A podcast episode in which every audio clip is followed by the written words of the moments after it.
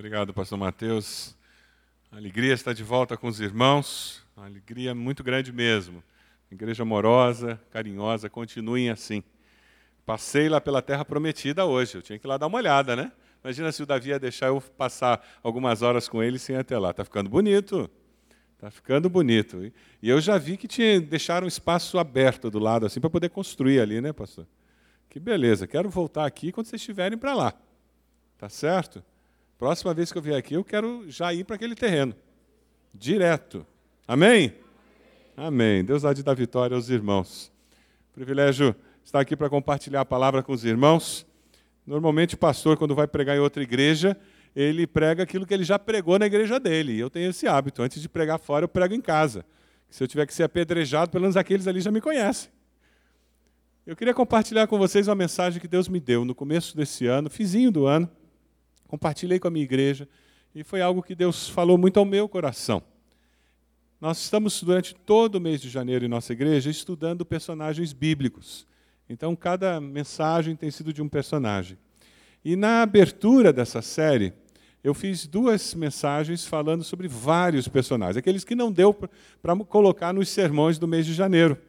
Então nós, eu queria compartilhar com vocês sobre a vida de três personagens bíblicos e algumas coisas que eles podem nos ensinar com relação ao novo ano. Como que Deus pode falar conosco durante esse ano que se inicia? Como que Deus pode continuar falando? Deus falou com você o ano passado, você teve experiências com Deus. Como que Deus vai continuar a fazer essa obra? Quais os sonhos que Deus vai colocar no seu coração? Quais as expectativas, os projetos que você tem para 2009? Conversa com a pessoa que está ao seu lado, contando para ela pelo menos um sonho que você tem para esse ano, um projeto de vida que você tem para esse ano. Compartilha com a pessoa que está ao seu lado. Pelo menos um projeto de vida que Deus tem para você durante esse ano.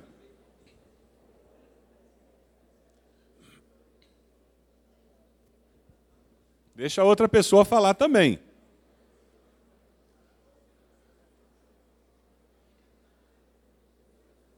O que, que você quer que Deus faça na sua vida esse ano?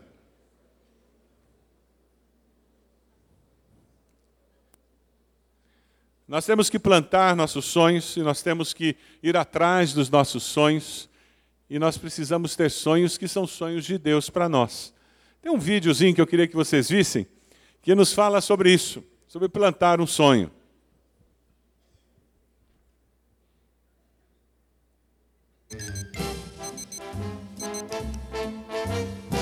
Dá para desligar essa luz aqui? You are the one for me, for me, for me formidable. You are my love, very, very, very véritable. O menino está trabalhando no jardim. Isso. Volta o vídeo lá, pega do começo, meu irmão. Volta lá. Agora sem a luz vai dar para a gente ver. A cara do moleque vale a pena. Tem que ver inteira.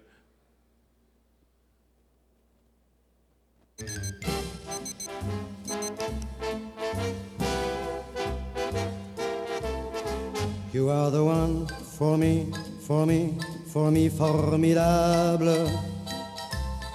You are my love, very, very, very véritable. Et je voudrais pouvoir un jour enfin te le dire, te l'écrire dans la langue de Shakespeare, my désir, désir, désir, désirable. Je suis malheureux d'avoir si peu de mots à t'offrir en cadeau. Darling, I love you, love you, darling, I want you. Et puis c'est à peu près tout. Ele sabe o que quer. Quem não está correndo atrás de nada, não, qualquer coisa que aparecer no caminho já é lucro, né? Quais são seus sonhos? Tem um provérbio chinês precioso que diz que se a sua visão é para um ano, plante trigo. Se a sua visão é para uma década, plante árvores. Se a sua visão é para toda a vida, plante pessoas. Qual a sua visão? Ela é concreta, utilitária? Você tem alguma visão com relação a seus relacionamentos? Você tem algum projeto esse ano de trabalhar de alguma forma diferente nos seus relacionamentos? Jorge Barna, no seu livro já bem conhecido, Visão em Ação, ele tem uma frase que eu acho preciosa. Ele diz: três espécies de pessoas existem no mundo: as que deixam acontecer, as que fazem acontecer e as que se espantam com o que aconteceu. Qual delas é você? Qual dessas três pessoas é você? Você é daqueles que deixa as coisas acontecer, não se organiza, não planeja, não sonha. Porque daí eu nunca vou me frustrar, né? Porque eu não estava querendo mesmo, né? Então, tudo que vem é lucro. Você simplesmente vai deixando a vida rolar, os filhos rolarem, a família rolar. As coisas vão acontecendo, você nem sabe porquê, nem da onde. Ou você é daqueles que fazem as coisas acontecer? Você pede direção de Deus, você se programa, você se organiza, você batalha, você luta, você corre atrás. Ou você é daquelas pessoas que estão o tempo todo apagando incêndio, porque você está sempre assustado com o que aconteceu. Porque você se importa com o que acontece com você. Só que você não paga o preço de se programar e de correr atrás dessas coisas. O Charles Catherine tem uma frase muito interessante em que ele diz: O mundo odeia mudança, mas a mudança é a única coisa que tem trazido progresso ao mundo a essência do cristianismo é mudança. Se alguém está em Cristo, é uma nova criatura. As coisas velhas já passaram, eis que tudo se fez novo. Transformai-vos pela renovação do vosso. A nossa mensagem, a mensagem da fé cristã é de mudança. Olha para a pessoa do lado, bate no ombro e diz: muda de vida, rapaz. Toma jeito. Muda de vida. Não tem como ser crente sem mudar. Não tem como ser crente sem experimentar mudança na vida. Não tem como ser discípulo de Jesus e ser sempre a mesma coisa. Sabe aquela pessoa que você, de, você deixa de falar com ela por 10 anos? Você encontra com ela, ela reclama das mesmas coisas, ela fala mal das mesmas pessoas e fala a mesma coisa das mesmas pessoas. Você conhece gente assim? Não muda. Foi mumificado. É impossível você conviver com Deus vivo sem experimentar mudança. Mudança de direção, mudança de ênfase, mudança de interesse. Nós temos que mudar. Até prédio de igreja muda. E tem pessoas que entram em crise existencial. Quando a nossa igreja mudou de lugar, uma irmã disse para mim, pastor, eu vim falar com o senhor antes da assembleia, porque o senhor vai me ver votando contra. Eu disse, mas por que a irmã vai votar contra, irmã? A irmã não concorda que a gente tem que ir para um lugar novo? Tem, pastor, eu entendo tudo. O senhor já explicou direitinho, eu entendi tudo, mas eu não consigo, pastor. É um direito que ela tem de não conseguir. Uma irmã querida, preciosa, e foi para um lugar novo e está feliz da vida lá. Mas ela disse: Eu me sinto traindo toda a minha história. Para algumas pessoas, mudar é mais difícil do que para outras. Mas o fato de ser difícil para mim, estar aberto para a mudança, não deve me impedir de experimentar novos tempos com Deus. Quem sabe 2009 vai ser o ano da virada. Vai ser o ano de novidade de vida na sua casa, novidade na sua profissão. Quem sabe vai ser o ano da virada com os filhos, entraram na adolescência. Oh, legal! Quantos aqui têm filho adolescente? Levanta a mão. Vocês são abençoados. Povo abençoado quem tem filho adolescente. Você tem em casa uma pessoa que tem todas as respostas para todas as questões da vida. É verdade? Aproveitem enquanto eles estão lá, porque depois eles vão crescer. Porque adolescente, você diz, meu filho, cuidado, não chega tarde. Deixa comigo. Pode deixar comigo. Meu filho, eu estou vendo que você não está estudando, as provas estão chegando. Pode deixar, eu sei o que eu estou fazendo. Eles sabem tudo. Então, quem tem filho adolescente tem que aproveitar, porque eles sabem tudo. A adolescência dos filhos é o período mais precioso na vida dos pais. Eu não gosto do termo aborrecente que algumas pessoas usam, porque eles não são aborrecentes, não. Eles são fantastiquentes. Se você tem filho adolescente, leia um livro. Como realmente amar seu filho adolescente, do Ross Campbell. Como realmente amar seu filho adolescente. Esse livro fala alguma coisa preciosa. Ele diz que 50% das dificuldades e problemas que os pais têm com os filhos adolescentes é por causa deles mesmos. Porque os filhos estão experimentando mudança, mas os pais também. Porque pai de adolescente está entrando na meia-idade. Ah, a gente gosta de olhar sempre que a culpa é deles, né? Ah, ah, a culpa é nossa também. Você está entrando na meia-idade. E a família vive um rebuliço de mudança. Glória a Deus chances de tirar poeira debaixo do móvel. E filho adolescente é bom de questionar pai e mãe, né? É, só faz oração no almoço quando o pastor vem almoçar aqui em casa, né? Para que orar agora? Aí o pai fica bravo. Menino arrogante, que história é essa? Não, o pai tinha que agradecer e dizer, sabe, meu filho, é verdade. É incoerente isso. Só fazer oração quando o pastor vem aqui em casa. Acho que a gente precisa começar a fazer oração mais frequentemente, como família. Esse é o grande segredo e quando você está disponível para que Deus fale e traga mudança, prepare-se. Porque o nosso Deus é mestre em mudança, é doutor em mudança, ele é pós-doutorado em mudança. Se tem alguém que entende de mudança, é Deus. Por isso que ele fala de nos dar uma nova vida. Por isso que a vida cristã é algo tão fantástico é algo tão incrível, porque existe novidade de vida nela. Eu posso ter me convertido há 50 anos e estar vivendo com frescor de um crente novo. Amém? Aí vem aquele irmão e diz: não, ele vê o crente novo a mil por hora, de Bíblia embaixo do braço, decorando o versículo, e falando que ele orou e que Deus respondeu. Já viu o crente novo assim? Adoro estar perto de crente novo. Aí vem aquele irmão e diz assim: isso já passa. Mais seis meses, você já cai na real. Em nome de Jesus, dá um pontapé nesse irmão. Porque é isso que ele precisa. Para ver, sacode. Melhor coisa que tem é fazer discipulado com crente novo. Porque eles lembram, eles nos fazem lembrar de como é bom estar experimentando Deus, estar caminhando com Deus.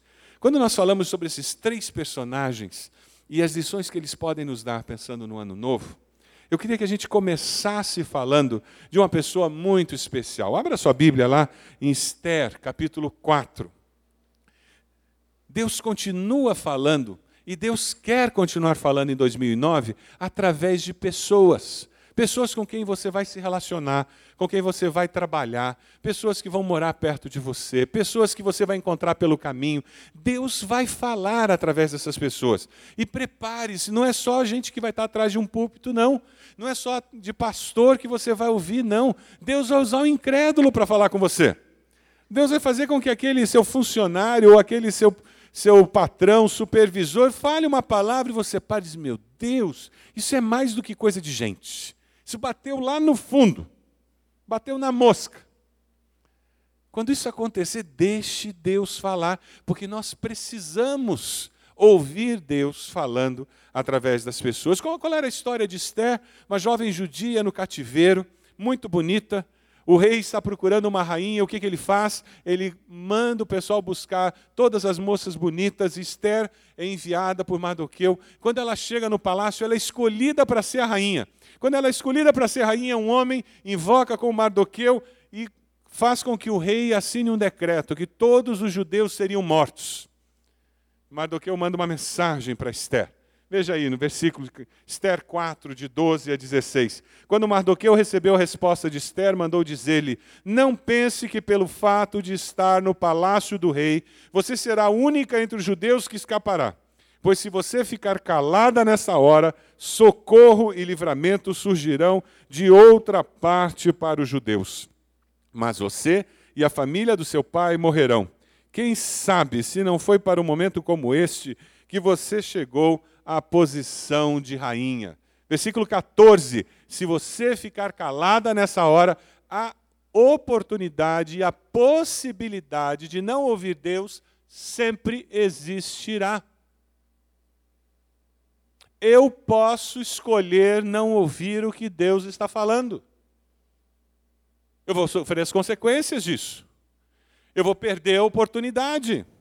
O que Mardoqueu está dizendo ali no versículo 14, socorro e livramento, Deus não vai deixar de agir porque eu fechei meus ouvidos porque ele está falando. Glória a Deus! Mas eu perdi a benção. Lá na igreja eu costumo dizer, não está escrito na Bíblia que tem que vir à igreja duas vezes por domingo, né? Mas quem não vem perde a bênção. Ninguém está com um revólver atrás de você. Um jovem chegou para mim no final do culto da manhã e disse: Pastor, aonde está escrito na Bíblia que tem que vir à igreja de manhã e de noite? Eu olhei para a cara dele, Deus me deu uma resposta, é boa demais para ser minha, é coisa de Deus mesmo. Eu olhei para ele e disse: É verdade, eu já li a Bíblia várias vezes, nunca vi nenhuma referência que a gente tinha que vir de manhã e à noite. Rapaz, que ideia boa, vamos começar a fazer o culto da tarde também? Não, pastor, não é isso que eu estou perguntando. Eu disse: Eu sei o que você está perguntando. Você deve ter vindo obrigado hoje para a igreja, né? Ninguém tem que vir de manhã e de tarde e à noite. Mas a gente tem que aproveitar todas as oportunidades que existem para crescer, para amadurecer, para celebrar, para ter comunhão com os irmãos, porque a vida é muito complicada seu caminho sozinho. Socorro e livramento virá de outro lugar. Se você se omitir, se você não reconhecer a voz de Deus, você vai perder a bênção. Mas Deus não deixará de agir. Alguém disse isso para Esther. Ela tinha a possibilidade de dizer: esse Mardoqueu está ficando gagado. É bobagem. Imagina que eu vou ouvir. Agora eu sou rainha. Imagina que alguma coisa vai acontecer comigo. Ou ela poderia ter dito: Isso é voz de Deus. Deus está falando alguma coisa. Para o pós-moderno, para quem vive na sociedade dos nossos dias, isso é complicadíssimo. Sabe por quê? Como nós relativo, tornamos tudo relativo na nossa sociedade, e nós temos um problema seríssimo com a autoridade, quando alguém nos fala com a autoridade de Deus, a gente ouve e diz assim: é, mas eu, a minha verdade, o que eu quero é isso, e continuo fazendo. Esse é um dos grandes desafios de ser pastor nesses dias. Você fala com jovens, você fala com adolescentes, você fala com pais de jovens e adolescentes, você fala com adultos, e boa parte deles até escutam você com educação. Vai embora e faz o que ele quer fazer. E vive do jeito que ele quer viver. Porque a nossa sociedade é uma sociedade que o ser humano é o centro. Então eu sou o centro do universo. O que eu acho que é certo é o que é certo. Não é o que o pastor disse, não é o que a Bíblia disse, é o que eu acho que é certo. Felizmente, Esther ouviu Deus falando através de alguém. Veja lá no versículos 15 e 16 do capítulo 4. Então Esther mandou esta resposta a Mardoqueu: Vá reunir todos os judeus que estão em Suzã e jejuem em meu favor. Não comam nem bebam durante três dias e três noites. Eu e as minhas criadas jejuaremos como vocês depois disso, irei ao rei, e ainda que seja contra a lei, se eu tiver que morrer, morrerei. Eu e as minhas criadas jejuaremos como vocês. Ela ouviu e, de forma consciente, ela entendeu: isso é de Deus e eu vou buscar confirmação com Deus. Cuidado com os profetas dos nossos dias que vivem dando profetadas por aí. Em nome de Deus. Alguém veio dar uma profetada para o meu lado, e quando a pessoa terminou de falar, eu disse: Deus não me falou isso, mas eu vou orar por isso. Não, eu estou falando. Eu disse: tá bom, Deus falou para você, eu estou entendendo, e eu vou ouvir isso com cuidado. Agora, eu vou decidir a partir de uma convicção interior minha, dada por Deus. Não é ouvir qualquer um que fala dizendo que é em nome de Deus e abraçar tudo mas é conscientemente dizer: Deus fala através das pessoas. E eu vou buscar de Deus a confirmação que só o Espírito de Deus pode me dar. E foi isso que ela fez aqui. Que ninguém nos ouça. Sabe por que, que nós não fazemos muito isso? que ninguém nos ouça? É porque a gente não é muito de jejuar. É porque a gente não é muito de orar, sabe? A gente não é muito de marcar uma reunião de oração extra. Aí como que eu vou ter essa confirmação interior dada pelo Espírito? Aí sabe o que, que a gente faz? Finge que Deus não falou.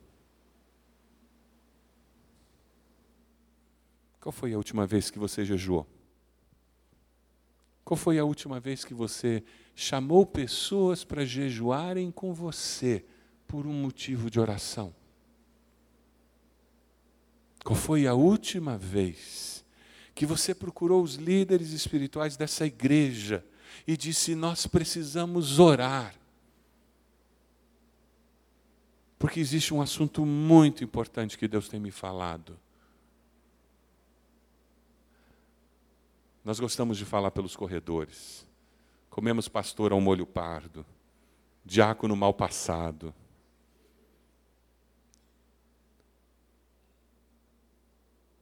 Qual foi a última vez que, quando Deus falou com você, isso produziu busca sincera, intensa da presença de Deus? Aquele dia em que você cancelou seus negócios, porque você, com a sua Bíblia, foi para um dos parques de Brasília para buscar confirmação de Deus. É por isso que tantos de nós não temos certeza se Deus realmente quer que a gente trabalhe naquele lugar, seja casado com aquela pessoa, frequente aquela igreja. As nossas decisões são tomadas como se pagãos fôssemos. Esther é um exemplo para nós não apenas porque ela buscou a Deus, mas quando o Espírito confirmou. A afirmação do versículo 16 acontece: se eu tiver que morrer, morrerei. Ela viveu plenamente as implicações da sua fé. E você? Deus está falando com você através de alguém? Deus tem falado com você através de alguém? e você tem buscado a confirmação do Espírito, disposto a pagar o preço? Quem sabe 2009 vai ser um ano em que você vai experimentar esse tipo de mudança. Final do ano você vai dizer: Eu nunca jejuei tanto na minha vida. Eu nunca me reuni tanto com irmãos para orar. Sabe, o meu grupo caseiro, como nós gastamos mais tempo orando. Se o grupo caseiro de vocês é batista, como os lá do Bacaxeri, a nossa luta não é fazer com que vocês conversem sobre a Bíblia, não. A nossa luta é fazer com que vocês dobrem o joelho e orem. Que raça que, que é ruim para adorar. Aí faz aquele período de pedido de oração, 45 minutos de desgraceira. E dois minutos de oração. Para com isso. Faz 45 minutos de oração contando as desgraças já na oração. Eu não preciso ficar sabendo antes. Você começa a orar pelo câncer daquele colega de trabalho no cérebro e as três crianças que vão ficar órfãos, e você vai falando com Deus. E aqueles irmãos ficam sabendo que aquele colega de trabalho está com câncer, que as crianças vão ficar órfãs na tua oração já. E o Espírito de Deus já vai confirmando, e Deus já vai trabalhando, e de repente você entra naquela oração e. Como nós precisamos dessa experiência de busca e da disposição de pagar o preço que essa busca produzirá na história da nossa vida. Quem sabe você veio hoje aqui porque Deus queria falar isso para você. 2009 tem que ser o ano da busca. 2009 tem que ser o ano de ouvir Deus falando comigo através das pessoas. Porque quando Deus fala, ninguém, ninguém segura. A manifestação de Deus é tremenda nas nossas vidas. E eu queria trazer um outro exemplo de como Deus trabalha em nossas vidas. E quem sabe, 2009 vai ser o ano que você vai ouvir Deus falando com você através de outras pessoas, mas vai ser o ano também que você ouvirá Deus falando com você através de manifestações sobrenaturais. Ah, nós precisamos disso. Graças a Deus, nós batistas já não somos mais o que éramos, né? Louvado seja o Senhor. Os pentecostais também não são mais o que eram. Louvado seja o Senhor. Sabe, o pêndulo era extremado, né? Nós olhávamos para eles e dizíamos que eles não eram crentes, porque eles só eram só cheios, só emoção. E eles olhavam para a gente e diziam: aquela geladeira lá não é convertida, não tem poder. Graças a Deus, a, o pêndulo está vindo para o centro. E nós estamos conseguindo aprender uns com os outros o que, o que bate com a gente, o que, que faz sentido. Louvado seja Deus. O pêndulo está mais no centro, né? E nesse caminhar nós estamos dando espaço para que Deus se manifeste de uma forma mais clara no nosso meio, como saça ardente mesmo. Em Igreja Batista acontece cura? Claro que acontece. Eu tenho certeza que aqui vocês têm N histórias de curas aqui. Mas que a gente não faz banda de música, não faz, né? É uma desgraça, né? Eles lá exageram. E a gente faz de menos. Tem um livro muito interessante, A Igreja da Palavra e do Poder, que fala sobre esse casamento. Eu posso ser firmado na palavra e ter essa expectativa de uma manifestação sobrenatural de Deus, algo incompreensível, irracional, transcendente, que foge à explicação meramente humana. Se o meu Deus pode ser explicado logicamente justificado, ele é menor do que eu. E nesse momento ele deixou de ser Deus, ele virou ídolo. Ídolo é que é menor do que o adorador. O Deus verdadeiro é incompreensível à mente humana limitada. O seu Deus é assim? Diga amém. Nem eu, nem você poderemos compreender totalmente a Deus nessa vida. Conversando com um irmão da quadrangular uma vez e ele tentando me provar que eu não tinha Espírito Santo, e eu comecei a conversar com ele, explicando por que, que eu tinha o Espírito Santo. E ele continuou insistindo, eu parei e disse, meu irmão, espera só um pouquinho, deixa eu só esclarecer uma coisa. Eu leio a Bíblia e entendo de um jeito, você lê a Bíblia e entende de outro jeito. Eu te respeito, você me respeita. Quando a gente morrer for para o céu, nós vamos chegar lá, sabe o que a gente vai descobrir? Que não era nem do teu jeito, nem do meu, era de um outro, que a gente não conseguiu entender. Porque nós somos humanos, limitados, é por isso que tem tanta igreja. Porque nós somos limitados à nossa compreensão de Deus, nossa compreensão da palavra, por mais sinceros que nós sejamos, ela tem diferença. Eu tenho que ser coerente com o que eu creio, consistente com aquilo que eu digo que é a verdade que eu entendo nas Escrituras, e aberto para que Deus possa se revelar a mim e me surpreender. Vocês conhecem a história de Balaão? Quantos conhecem a história de Balaão? Alguém aqui já se sentiu a jumenta de Balaão? Balaque mandou chamar Balaão para abençoá-lo. Balaão disse que não ia. Balaque não era dos bons, ele era do time dos maus. Mas Balaque insistiu. Insistiu. O que, que Balaão fez? Foi a cena, Balaão em cima da mula, da jumenta, que ele caminhava, indo. Aí, de repente, a jumenta começa a sair do caminho e ir para o campo. E ele bate na jumenta. E a jumenta volta. Vamos ver esse texto? Vamos lá. Números 22. Abra sua Bíblia lá. Números 22.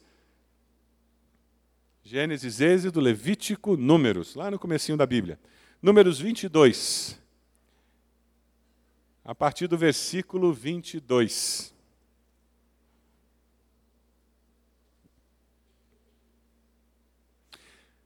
Versículo 22: Mas acendeu-se a ira de Deus quando ele foi, e o anjo do Senhor pôs-se no caminho para impedi-lo de prosseguir. Balaão ia montado em sua jumenta, e os seus dois servos o acompanhavam. Quando a jumenta viu o anjo do Senhor parado no caminho, empunhando uma espada, saiu do caminho e foi-se pelo campo. Balaão bateu nela para fazê-la voltar ao caminho. Versículo 28. Então o Senhor abriu a boca da jumenta e ela disse a Balaão: Que foi que eu lhe fiz para você bater em mim três vezes? Já viu jumenta falar? E Balaão respondeu a jumenta, gente. Ao invés de ficar assustado, ele bateu um papo com ela. Teve um lero legal ali. E Balaão respondeu à jumenta: Você me fez de tolo, quem dera eu tivesse uma espada na mão, eu a mataria agora mesmo. Mas a jumenta disse a Balaão: Foi diálogo, gente. Conversa, bate-papo entre os dois. Mas a jumenta disse a Balaão: Não sou sua jumenta que você sempre montou até o dia de hoje. Tenho eu o costume de fazer isso com você? Não, disse ele. Então, versículo 31, o Senhor abriu os olhos de Balaão e ele viu o anjo do Senhor parado no caminho, empunhando a sua espada. Então Balaão inclinou-se, prostrou-se, rosto em terra, e o anjo do Senhor lhe perguntou: Por que você bateu três vezes sua jumenta? Eu vim aqui para impedi-lo de prosseguir, porque o seu caminho me desagrada. A jumenta me viu e se afastou de mim por três vezes. Se ela não se afastasse, certamente eu já o teria matado, mas a jumenta eu teria poupado. Alguns destaques. Versículo 23. A jumenta viu o anjo do Senhor. O inesperado acontece. A jumenta tinha mais percepção de Deus do que Balaão. Quem é a jumenta na sua vida que está tendo mais percepção de Deus do que você? E às vezes é um não crente que tem uma percepção de Deus mais clara do que nós, de um valor cristão mais claramente definido do que nós. E às vezes Deus está usando uma jumenta para falar conosco, e a gente diz: não, não, não, é esse tipo de pessoa. Imagina se eu vou ouvir uma, uma diarista, o que, que ela vai dizer para mim?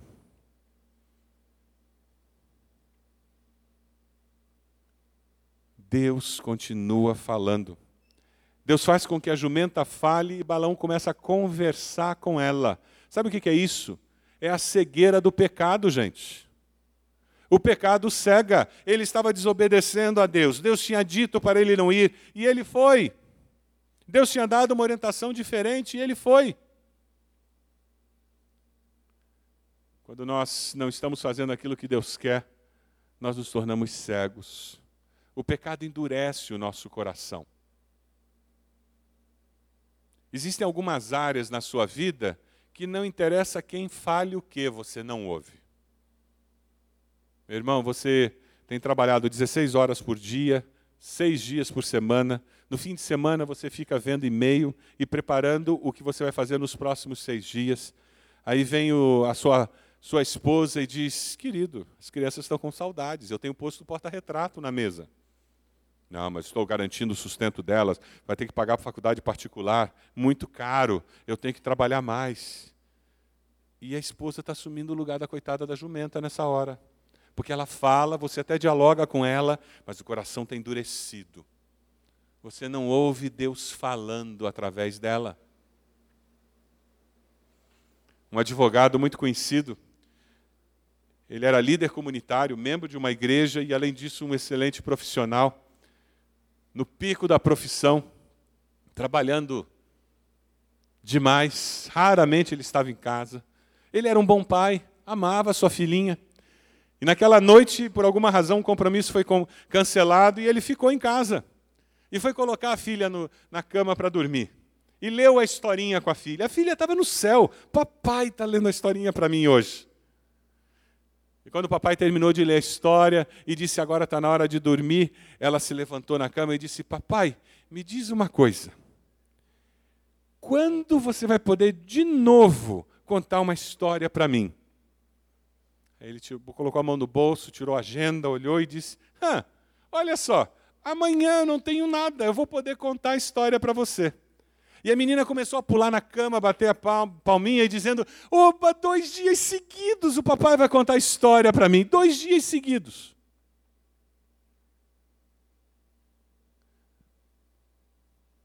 E o relato dessa história foi feito pelo próprio pai.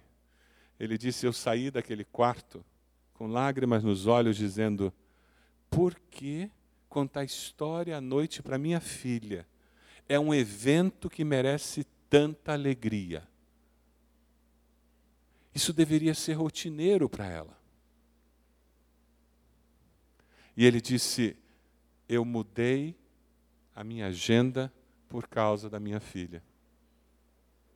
Quem sabe Deus tem falado com você e você tem agido como Balaão, você não escuta. Você tem um arrazoado lógico, um raciocínio coerente, um processo de justificação incrível e você explica tudo, mas na realidade você está discutindo com uma jumenta, porque você não tem razão. É Deus quem está usando pessoas de uma forma sobrenatural para chamar sua atenção. Às vezes é uma doença que ele usa, às vezes é um desemprego que ele usa, às vezes é uma grande crise, e às vezes é uma manifestação sobrenatural mesmo. O caminho dele desagradava a Deus. Veja o versículo 32. O problema dele era esse. Deus abriu seus olhos e falou claramente: O seu caminho me desagrada.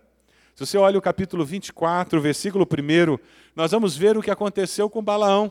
Ele ouviu, ele relutou, mas ele se arrependeu, mudou de atitude e fez a vontade de Deus. Capítulo 24, primeiro diz: Quando Balaão viu que agradava ao Senhor abençoar Israel, não recorreu à magia, como nas outras vezes, mas voltou o rosto para o deserto. E ele se recusa a abençoar Balaque. O que Deus quer mudar na sua vida hoje?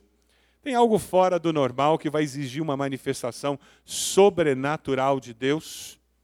É uma mudança de agenda é uma mudança de emprego, algo que tem que ser uma manifestação fora do padrão mesmo, porque senão não vai acontecer, Deus. Quantas vezes Deus está querendo fazer algo sobrenatural para quebrar a nossa resistência e nós não estamos vendo? Balaão podia ter continuado com a mula, andando pelo campo, brabo com ela, Balão poderia ter continuado discutindo com a mula, poderia tê-la matado, mas ele também tinha a opção de deixar Deus agir, de ver o anjo do Senhor, de ponderar por que, que a minha mula está falando, por que, que essa jumenta está falando. O que, que seu filho anda falando? Sua esposa, seu esposo? O que, que as pessoas que estão perto de você têm falado? Quais as circunstâncias que têm acontecido na sua vida? O que, que tem chamado a sua atenção?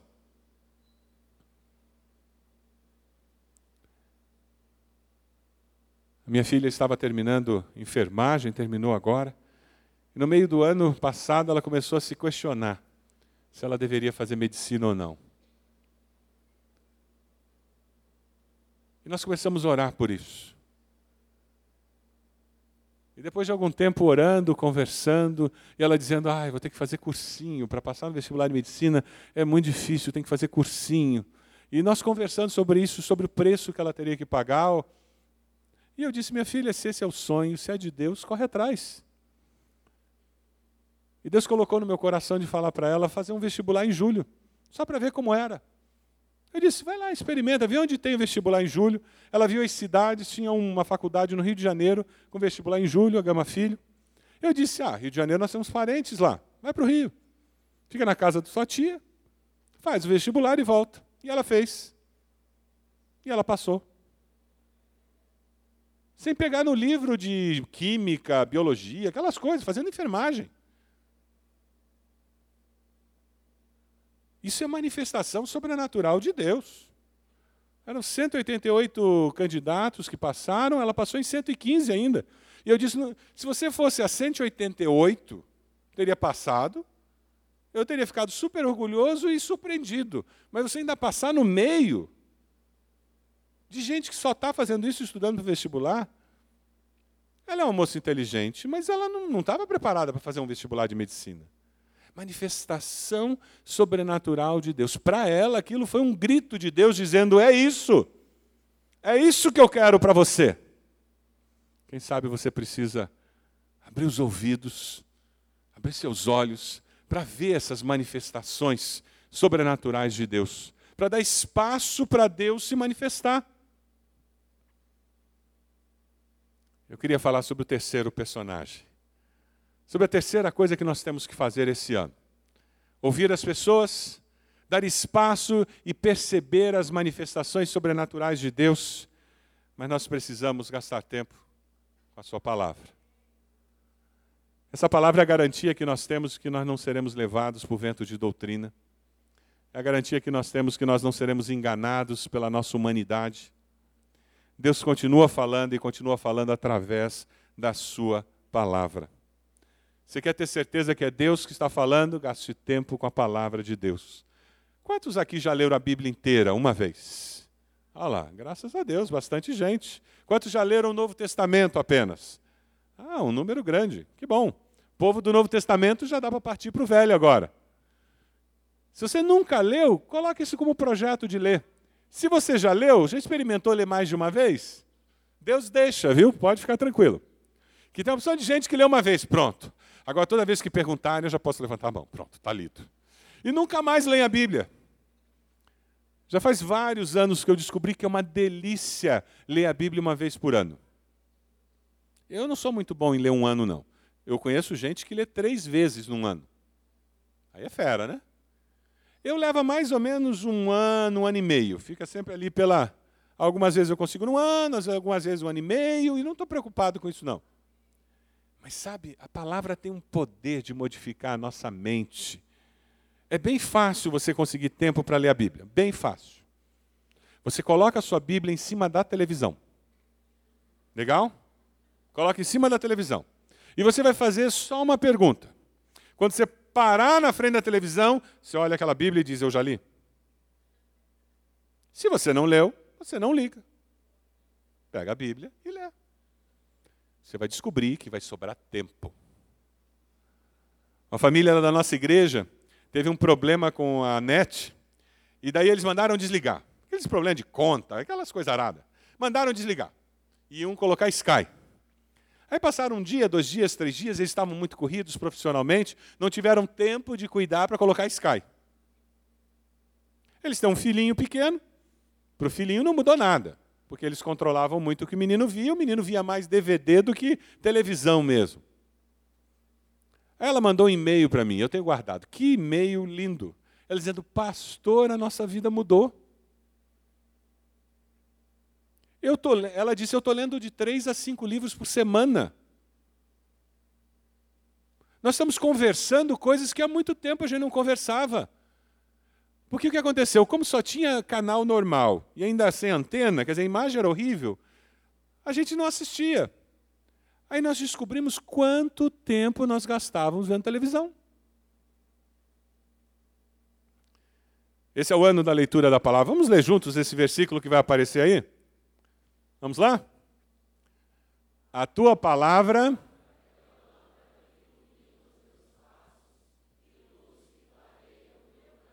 Como é que você sabe isso de cor?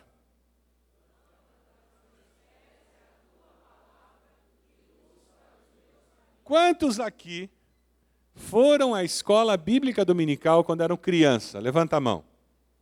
Olha lá. Esses são os bem-aventurados.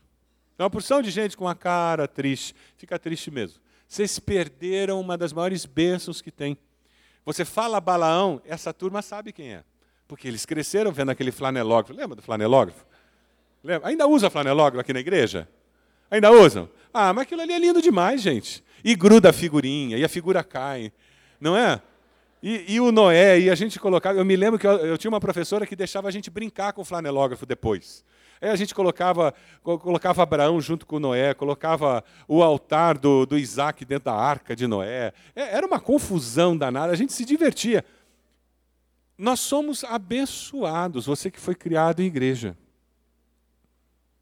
Você que não foi, eu quero dar uma sugestão compre uma Bíblia em quadrinho ou compre DVD de histórias bíblicas do Velho Testamento.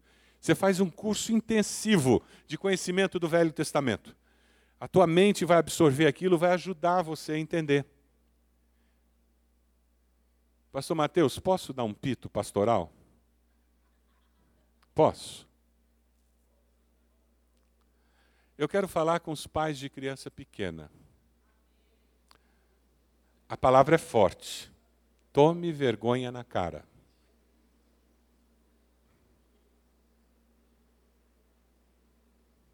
Não é possível que tantas crianças das nossas igrejas não frequentem escola bíblica dominical, Porque os pais são preguiçosos e querem ficar dormindo domingo de manhã. Egoístas, estão pensando neles. Não é possível que, com tanto recurso no mercado como tem hoje, DVD, livro de colorir, livro de história, você não invista na mente dos seus filhos, no coração dos seus filhos, contando histórias, colocando DVDs evangélicos para eles. Não é possível.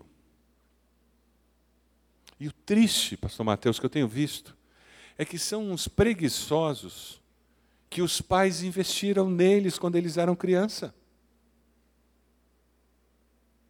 É uma geração muito egoísta. O pai e a mãe trabalham fora, a vida é muito puxada. Agora todo mundo tem que fazer pós-graduação, tem que fazer mestrado. Eu entendo tudo isso. Isso aí é, é, é, conversa com a mula de Balaão, gente. O senhor não sabe a pressão que eu tenho no trabalho, e não tenho empregada, e por que não para empregada? Isso é conversa com a mula de Balaão. Para de argumentar. Até os seis anos de idade, nós aprendemos 50% de tudo que nós vamos aprender a vida inteira. Não começou nem educação formal. E aquela criança, aos cinco anos, já aprendeu metade do que vai aprender a vida inteira. Que oportunidade. Sabe por que você sabe lâmpada para os meus pés, a tua palavra e tal? Porque criança é que nem esponja, ela engole tudo. Por isso que elas decoram o nome de todos aqueles personagens de desenho animado japonês. É por isso. Elas sabem tudo. O que você tem feito para os seus filhos saberem tudo da palavra de Deus? E quem vai ser abençoado é você. Isso é priorizar o que é prioritário. É decidir investir na vida delas, em casa e na igreja. Porque achar que trazer para a igreja é suficiente é se enganar. Uma hora por semana não dá conta do recado, não se iluda. É em casa, tem que gastar tempo. Porque eu sou grande desse jeito, lá em casa eu sempre virava o cavalo ou o burro da história. Porque a gente representava texto bíblico no nosso cultinho com as crianças. Aí é, sempre acabava. A Ed virava a narradora e eu era o, jumento que caminhava, era o elefante que ia para a arca. E, e lá vou eu de quatro andando pelo, pela sala. Mas que memórias gostosas que nós temos de fazer isso com nossos filhos. Faça isso com eles. Desligue a televisão. Chegue mais cedo em casa. E você que é pai e mãe, eu quero dizer uma palavra muito clara para você você sempre terá alguém no seu ambiente de trabalho que estará disposto a trabalhar mais duas, três horas do que você, fazer mais três viagens do que você, porque ele não valoriza a família e está pouco lixando para a família e para os filhos. Se você fizer a escolha de priorizar sua família, por amor a Deus, Deus honrará as suas decisões. Amém? Agora é pela fé. Não é de outro jeito, não. É pela fé que a gente toma essas decisões. Tem um procurador de justiça lá na igreja que eu morro de rir com ele, crente novo. Crente novo é uma delícia. Eu gosto da pé de crente novo por causa disso. Ele foi conversar com uma estagiária, ele estava com o material discipulado dele na mesa da procuradoria, lá do estado do Paraná. O discipulado aberto, a Bíblia aberta, e a moça chegou um pouco mais cedo do que o horário, ele disse: pode entrar, não tem problema, atendo você. Aí ela sentou, olhou para ele e disse: Desculpa, doutor, mas isso aqui é a Bíblia? Ele disse: É, você já leu? Ela ficou assim: Não, não, nunca li. Ele disse: Devia ler. É muito bom. Isso aqui é meu discipulado que eu estou fazendo na minha igreja. E começou a falar. Ele chega mais cedo no trabalho para fazer o período devocional dele no trabalho, gente. A palavra tem esse poder, ela ilumina os passos da gente. Agora, não tem como ela ser a lâmpada de Deus nos meus pés se eu não abro. Ela não tem como iluminar meu caminho se ela não está na minha mente e se eu não me exponho a ela, a essa luz que é eterna. Vamos abrir nossa, nossas Bíblias lá em 2 Reis? Vamos conversar um pouquinho sobre o rei Josias, homem incrível. Aí o pessoal que não foi criado em igreja diz: Josias, Josias, já li-se em algum lugar. Mas leia, a história de Josias é linda demais. Linda demais. Josias, um homem da palavra de Deus, um homem que foi usado por Deus para trazer avivamento para o povo. Segundo Reis, capítulo 23, versículo 24. Segundo Reis 23, 24. Segundo Reis já é um pouquinho mais chato de achar. Espero que você não esteja desgrudando as páginas da sua Bíblia. Olha lá, segundo Reis 23, 24, 25. Além disso, Josias eliminou os médios, os que consultavam espíritos, os ídolos da família, os outros ídolos e todas as outras coisas repugnantes que havia em Judá e em Jerusalém. Ele fez isto para cumprir as exigências da lei escritas no livro que o sacerdote Ilquias havia descoberto no templo do Senhor. Nem antes, nem depois de Josias, houve um rei como ele, que se voltasse para o Senhor de todo o coração, de toda a alma e de todas as suas forças, de acordo com toda a lei de Moisés. Ser rei era a profissão de Josias. Você já imaginou se alguém dissesse lá no lugar onde você trabalha? Sabe aquele lugar que você vai na segunda-feira lá? Que você dá as oito melhores horas de vida da sua vida em troca de dinheiro no final do mês? Sabe aquele lugar que você troca vida? Oito, dez horas de vida por dinheiro? É por isso que o horário de dízimo é dedicação de vida, dízimo e oferta, porque o dinheiro que você gasta no shopping é, é vida que você está trocando ali. Horas de vida, de capacidade, de treinamento. Você já imaginou se lá naquele seu serviço, lá onde você trabalha, alguém fizesse uma afirmação como essa sobre você, versículo 25? Nem antes nem depois de Mari, Marcos, de Maria, de João, de Paulo, nem antes nem depois dele ou dela, houve uma pessoa como ela aqui que se voltasse para o Senhor de todo o coração. Já pensou? Falando essa linguagem do povo de planejamento estratégico, isso aqui é uma boa missão de vida, não é?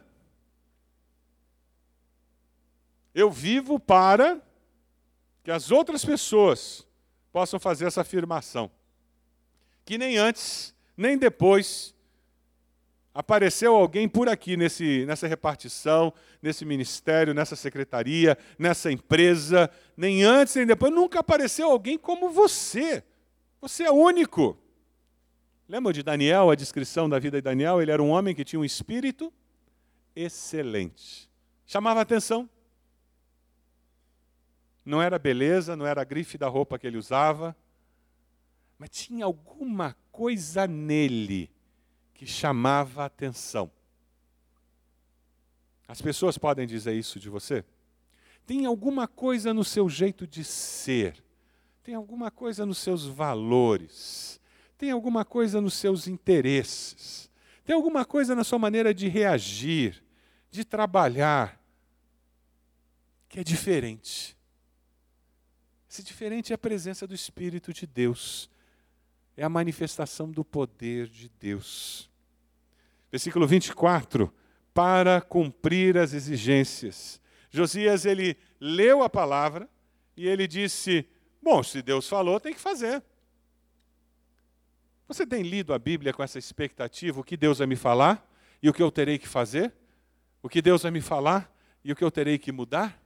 É assim que você lê a Bíblia? Quem sabe 2009 vai ser o ano em que você lerá a Bíblia e a lerá de forma diferente. Você lerá a Bíblia com uma postura diferente. Josias experimentou na vida dele e abençoou o povo de Israel com um princípio simples do Shema judaico. A essência do pensamento da fé judaica é encontrada em Deuteronômio, capítulo 6, 4 a 5 a essência da fé judaica é encontrada ali. E Josias vivencia essa realidade e traz avivamento para o seu povo, porque ele coloca Deus em primeiro lugar. Inegociável é Deus e não tem mais alternativas. Quando nós chegamos no Novo Testamento, Jesus conversa com alguém sobre o que é importante, o que leva uma pessoa a Deus, e Jesus resume a lei toda em dois mandamentos, Marcos 12, 28 a 31. Vamos ler o que aparece ali na tela? Responde Jesus àquele mestre da lei que estava perguntando qual dos mandamentos é o mais importante. Vamos ler juntos?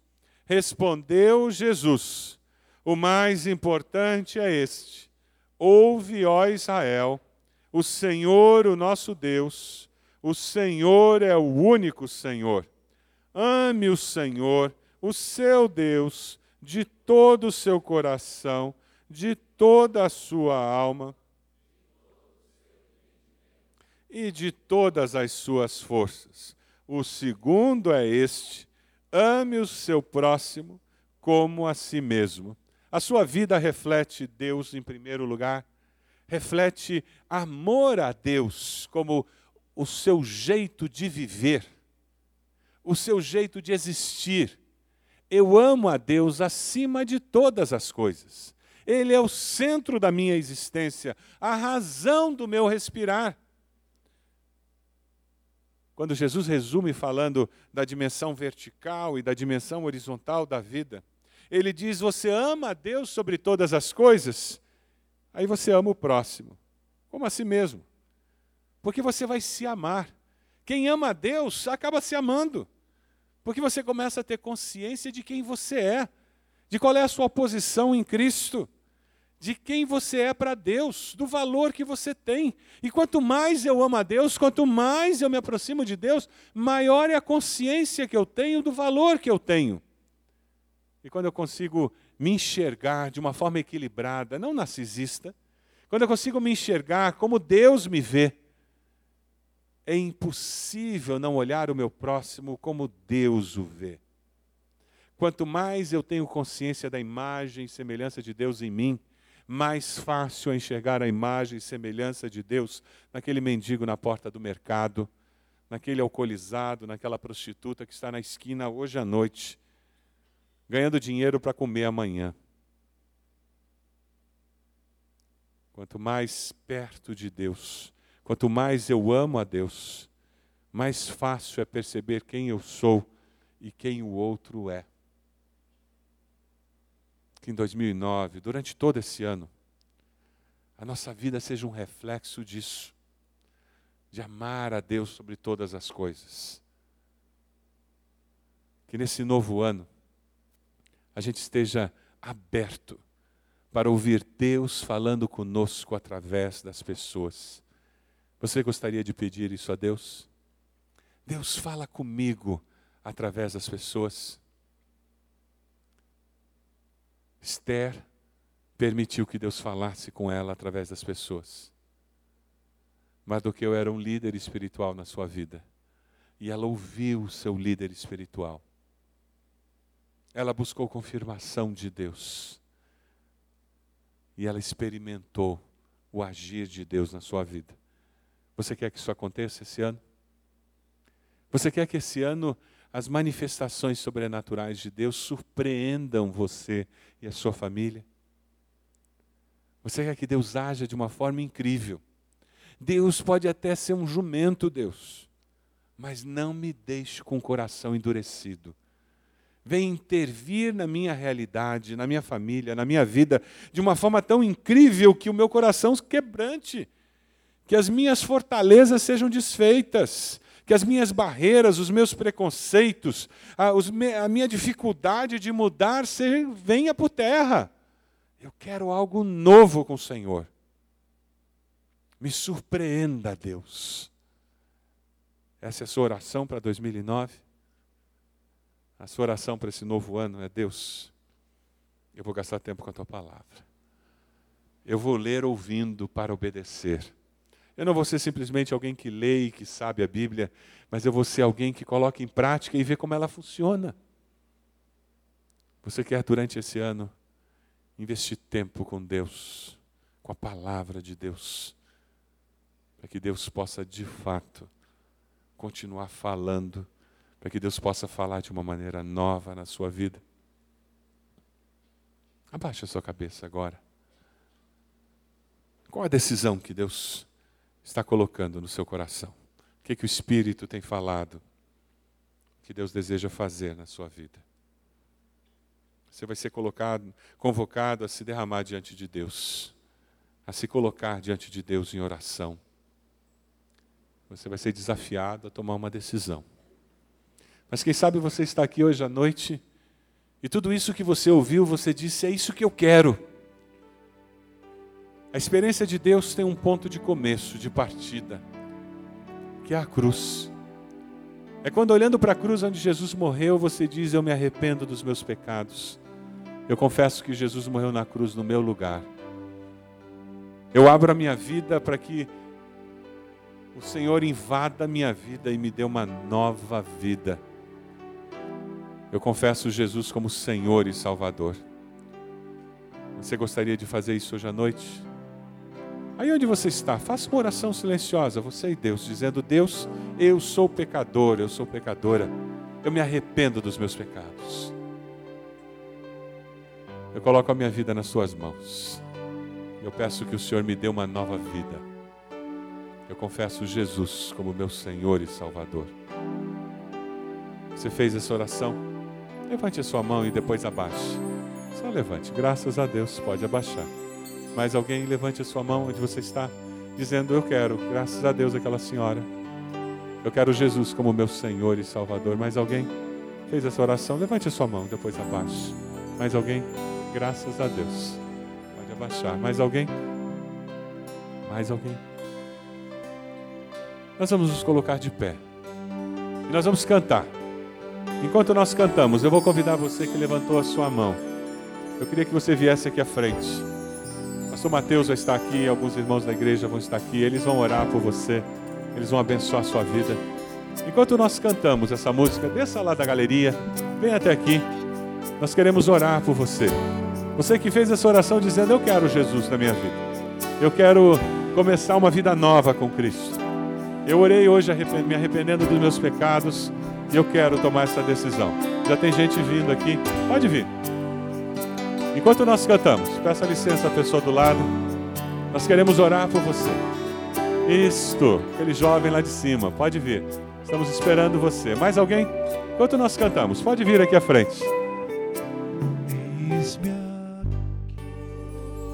Agora eu queria estender esse apelo a você que já fez essa decisão aceitando Jesus, mas Deus tocou no seu coração hoje à noite. Está ardendo lá dentro. Você percebe claramente que o Espírito de Deus está convencendo você do pecado, da justiça, do juízo. O Espírito Santo está apontando a direção que você tem que ir. De renovar um voto, renovar compromisso com Deus. Um novo começo. Começar o ano de uma maneira diferente. Viver o ano de uma maneira diferente. Terminar o ano de uma maneira diferente. Deus falou com você. Você está tomando uma decisão Seja ela de gastar tempo lendo a Bíblia, seja ela de ouvir mais a palavra, seja ela de ouvir Deus falando através de pessoas, seja ela de viver com a expectativa de que Deus manifeste o poder dele. Eu vou convidar você para vir aqui à frente e se unir a esses que aceitaram Jesus. Saia do seu lugar, venha até aqui. Com isso você vai estar dizendo, pastor, eu estou tomando uma decisão hoje. Pela fé, eu estou dizendo, Deus vai agir na minha vida, eu sei. Eu aceito o desafio Pastor, é decisão do meu coração. Peça licença à pessoa que está ao seu lado. Vem aqui. Vem chegando. Nós vamos terminar orando por você. Nós vamos cantar mais um pouco. Enquanto nós cantamos, Deus falou com você. Você está tomando um compromisso de renovar um compromisso com Deus. Você que está na galeria, pode descer. Você que está lá atrás, pode vir. Enquanto nós cantamos, Deus falou com você. Você está tomando uma decisão. Venha até aqui à frente. Torne pública essa decisão do seu coração. Eu vou convidar a igreja para estender as mãos na direção desses que estão aqui à frente. Não vai sair nenhum raio da sua mão, não. Mas é um simbolismo físico. O que nós estamos dizendo com o nosso gesto é: Deus, eu quero que o Senhor abençoe essas pessoas que estão aqui. Deus, assim como eu estendo a minha mão, abençoando-as, no nome de Jesus, eu quero que o Senhor faça isso. Ó Deus, nós somos teu povo e, como teu povo, nós estendemos as mãos na autoridade de Jesus na direção dessas pessoas, dizendo: Deus dá vitória em nome de Jesus. Ó Deus, que o ter vindo até aqui à frente, respondendo ao chamado do Senhor, que, ó Deus, essa decisão que está sendo tomada no coração seja confirmada pelo mover do teu Espírito. E que a vitória, Senhor, seja alcançada pelo poder do teu Espírito. Ó Deus, que cada uma dessas pessoas, esses irmãos e irmãs, eles possam daqui a pouco tempo está dando testemunho e glorificando o teu nome, dizendo: Deus está fazendo. A obra está sendo realizada na minha vida, na minha família, no meu trabalho. Ó oh, Deus, nós queremos viver mais um ano de vida dependendo do Senhor. Ó oh, Pai amado, eu coloco também com os meus irmãos, esses que aceitaram Jesus.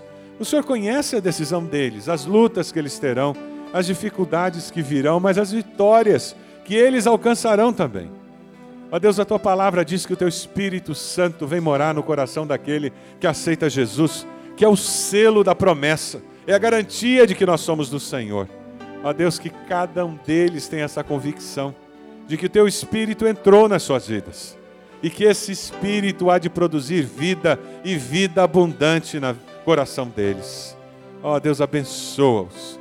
Usa essa igreja, Deus, para amá-los sustentá-los, ampará-los, ajudá-los na caminhada cristã. Abençoa, Senhor, cada pastor dessa igreja, suas famílias, pastor Mateus, todos os demais. Deus, estende a tua mão sobre a liderança dessa igreja, os diáconos, Deus amado, que eles continuem a ser instrumento do Senhor nessa cidade. Nós oramos assim, no nome de Jesus. Amém, Senhor. Amém. Amém. Deus abençoe vocês. Prossigam firmes. Amém.